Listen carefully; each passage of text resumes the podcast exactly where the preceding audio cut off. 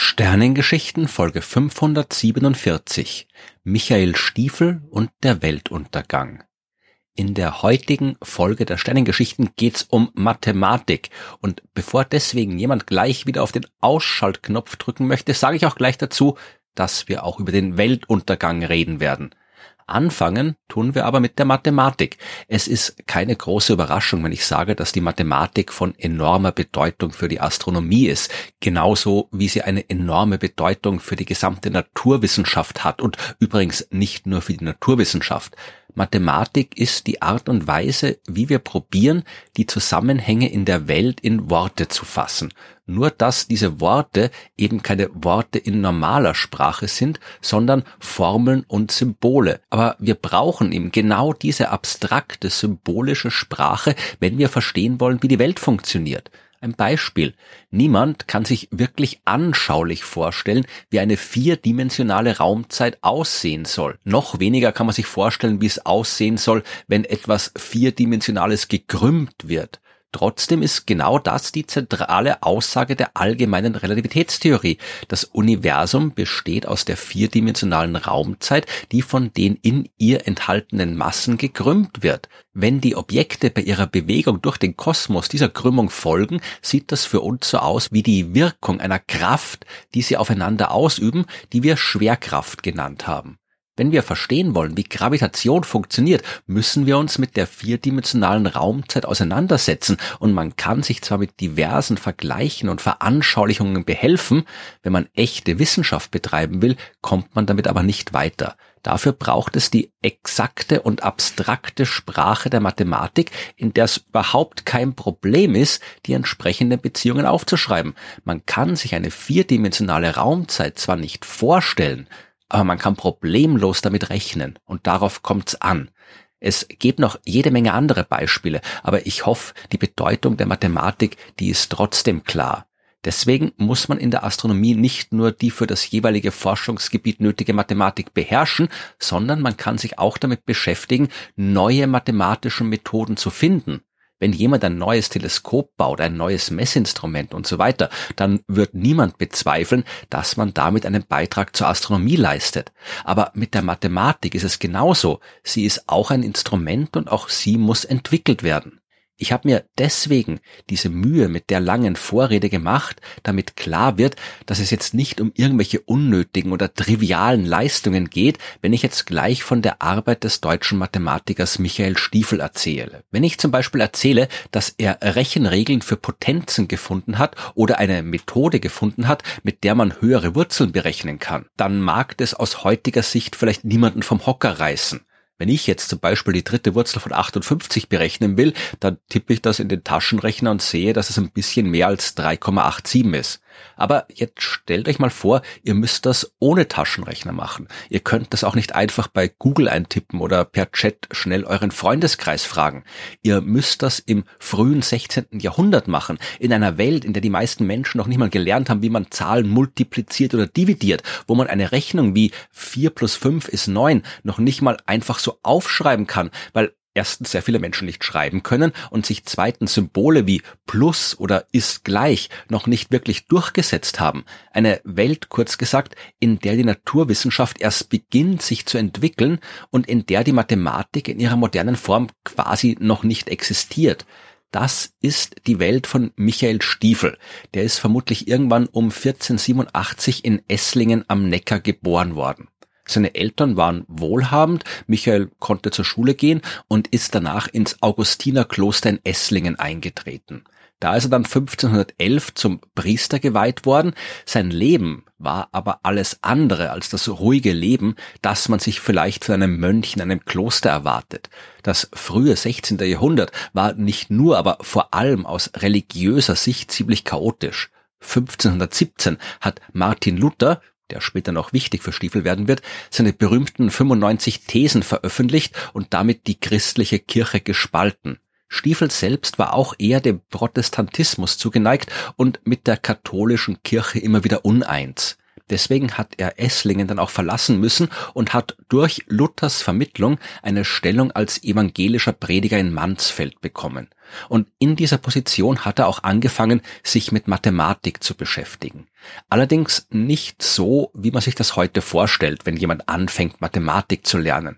Es war ein eher mystisches Interesse, das Stifel dazu angetrieben hat, sich mit den Eigenschaften von Zahlen zu beschäftigen. Er hat das gemacht, was man Wortrechnung nennt und was heute definitiv in den Bereich der Esoterik gehört, damals aber eine durchaus weit verbreitete Methode war, um zum Beispiel die Bibel zu interpretieren.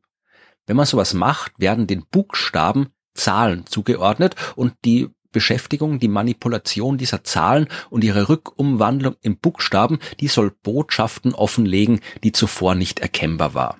Ein Beispiel macht's vielleicht klarer. fünfzehnhunderteinundzwanzig ist der damalige Papst Leo X. gestorben. Leo X. kann man auf Latein als Leo Decimus schreiben. Und L, D, C, I, M und V, das V hat man damals im Latein als U verwendet, das sind gleichzeitig auch römische Zahlen. Und wenn man ein wenig mit diesen Zahlen herumspielt, hier rechnet, da rechnet, kommt man zu dem Ergebnis, dass der Name des Papstes, Leo X., Leo Decimus, der Zahl sechshundertsechsundsechzig entspricht. Und die gilt laut Bibel als Symbol des Antichristen, womit laut Stifel klar war, dass der Papst in Wahrheit das absolut Böse ist. Okay, wenn ein Protestant in der damaligen aufgeheizten Stimmung sowas dem katholischen Oberhaupt vorwirft, dann ist es eher wenig überraschend. Aber es zeigt, wie und auf welche Art auch ein Theologe wie Stifel Interesse an der Mathematik finden kann. Stifels Biografie, die ist weiter unruhig geblieben. fünfzehnhundertvierundzwanzig hat ihn Luther nach Grieskirchen in Oberösterreich geschickt, wo er der erste evangelische Prediger Österreichs geworden ist, hat aber dann gleich wegen Kriegsgefahr fünfzehnhundertsiebenundzwanzig wieder zurück nach Deutschland gemusst. Diesmal ging er nach Wittenberg, wo er dann bei Luther selbst gewohnt hat und sich weiter mit Religion und Mathematik beschäftigt hat. In der Nähe von Wittenberg, dem heutigen Annaburg, hat Stifel auch eine Stelle als Priester erhalten und dort fünfzehnhundertzweiunddreißig ein Buch veröffentlicht mit dem Titel »Ein Rechenbüchlein vom Endchrist«, in dem er seine mathematischen Erkenntnisse aus der Bibel dargelegt hat. Das erste Kapitel trägt den Titel »Wie man ein jedes Wort in dieser Rechnung zur Zahl machen möge« und beschreibt genau das, was ich vorhin anhand des Namens des Papstes erklärt habe. Die Details lasse ich jetzt aus, aber im Laufe seiner Untersuchungen hat Stifel festgestellt, dass der Untergang der Welt kurz bevorstehen würde. Er hat sich dabei auf eine Stelle im Johannesevangelium bezogen, Kapitel neunzehn, Vers siebenunddreißig, und die lautet: Und ein anderes Schriftwort sagt, sie werden auf den blicken, den sie durchbohrt haben. Vermutlich hat Stifel Gründe gehabt, warum er gerade diese Stelle ausgewählt hat. Auf jeden Fall kann man das wieder auf Latein übersetzen, die Buchstaben raussuchen, die auch römische Zahlen sind, ein bisschen damit rumspielen und kommt dann zur Zahl fünfzehnhundertdreiunddreißig. Und in diesem Jahr muss die Welt untergehen, und zwar genau um acht Uhr morgens am neunzehnten Oktober. Hat Stifel gemeint. Luther war nicht sehr begeistert davon, dass sein Freund den Weltuntergang vorhergesagt hat, aber Stifel hat das nicht abgehalten. Die Menschen in der Stadt, die haben Stifel geglaubt. Viele Menschen haben ihr ganzes Hab und Gut äh, verschenkt, die Bauern haben die Arbeit eingestellt, diverse Leute sind extra zum neunzehnten Oktober fünfzehnhundertdreiunddreißig nach Annaburg gepilgert, nur um dann sehen zu müssen, dass die Welt doch nicht untergeht. Dementsprechend weniger Freund waren die, und Stifel musste tatsächlich in Schutzhaft genommen werden, um ihn vor den Zorn der erbosten Menschen zu schützen. Gut, Weltuntergangspropheten, die gab's damals wie heute und damals noch viel mehr. In der religiös und politisch chaotischen Zeit des frühen sechzehnten Jahrhunderts, da waren Weltuntergangsfantasien fast schon normal, und Stifel war definitiv nicht der Einzige, der von einem baldigen Ende ausgegangen ist. Und ich habe diese Episode vor allem deswegen erzählt, weil Stifels Karriere damit nicht zu Ende war. Die hat dann erst so richtig angefangen. Stifel, der wollte sich schon weiter mit Mathematik beschäftigen, war aber doch so ein bisschen ernüchtert über seine peinliche Fehlprognose und hat diese mystische Wortrechnung mit der Bibel bleiben lassen und sich ab jetzt der reinen Mathematik gewidmet. Er hat sich die Standardwerke der damaligen Zeit besorgt und sich selbst alles beigebracht, was es zu wissen gab. Er hat wichtige Bücher ins Deutsche übersetzt, wie zum Beispiel die des antiken Mathematikers Euklid, und hat auch selbst Bücher verfasst über das Rechnen und das Lösen von Gleichungen. Das wichtigste seiner Bücher war Arithmetica Integra. Das ist fünfzehnhundertvierundvierzig erschienen und eine Zusammenfassung von allem, was man damals über Arithmetik und Algebra gewusst hat. Arithmetik. Das ist das, was man üblicherweise mit Rechnen meint, und damals war es die Beschäftigung mit den Grundrechenarten. Und Algebra, das ist das Rechnen mit Unbekannten, also das Lösen von Gleichungen. Dieses Buch von Stifel ist enorm bekannt geworden und damit nicht nur der Inhalt, sondern auch die Art und Weise, in der dieser Inhalt präsentiert worden ist.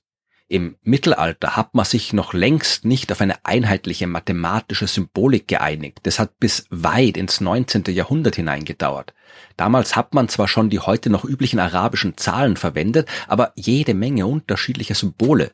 Zum Beispiel das uns so vertraute Gleichheitszeichen, das ist erst fünfzehnhundertsiebenundfünfzig das erste Mal in einem Buch verwendet worden.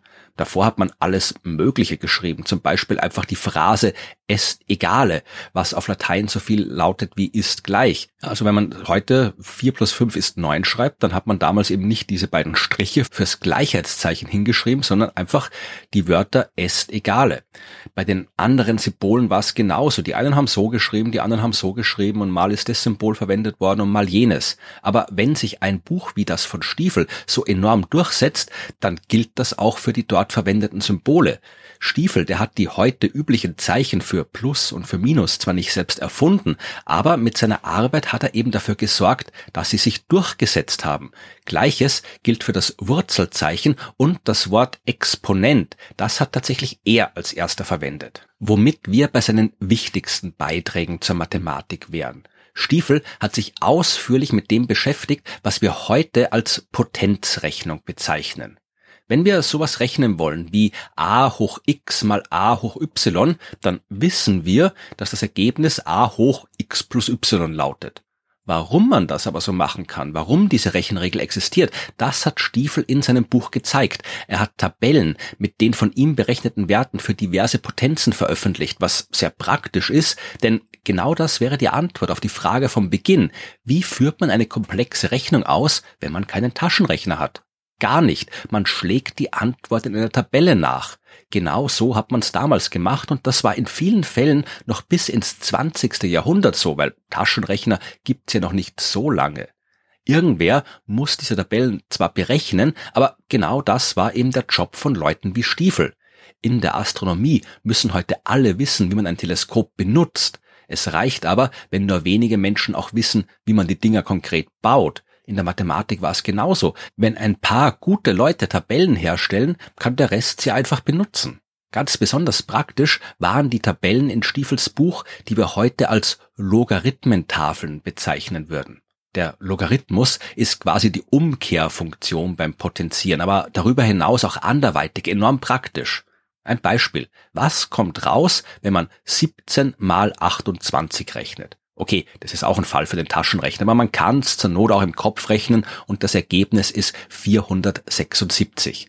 Aber was, wenn die Zahlen größer sind? Dann rechnet es sich im Kopf nicht mehr so gut und auch auf dem Papier ist man eine Weile beschäftigt. Besser wäre es, man könnte sich das mühsame Multiplizieren sparen und genau das erlaubt der Logarithmus. Statt siebzehn mal achtundzwanzig kann ich auch rechnen Logarithmus von siebzehn plus Logarithmus von achtundzwanzig. Was hilft das?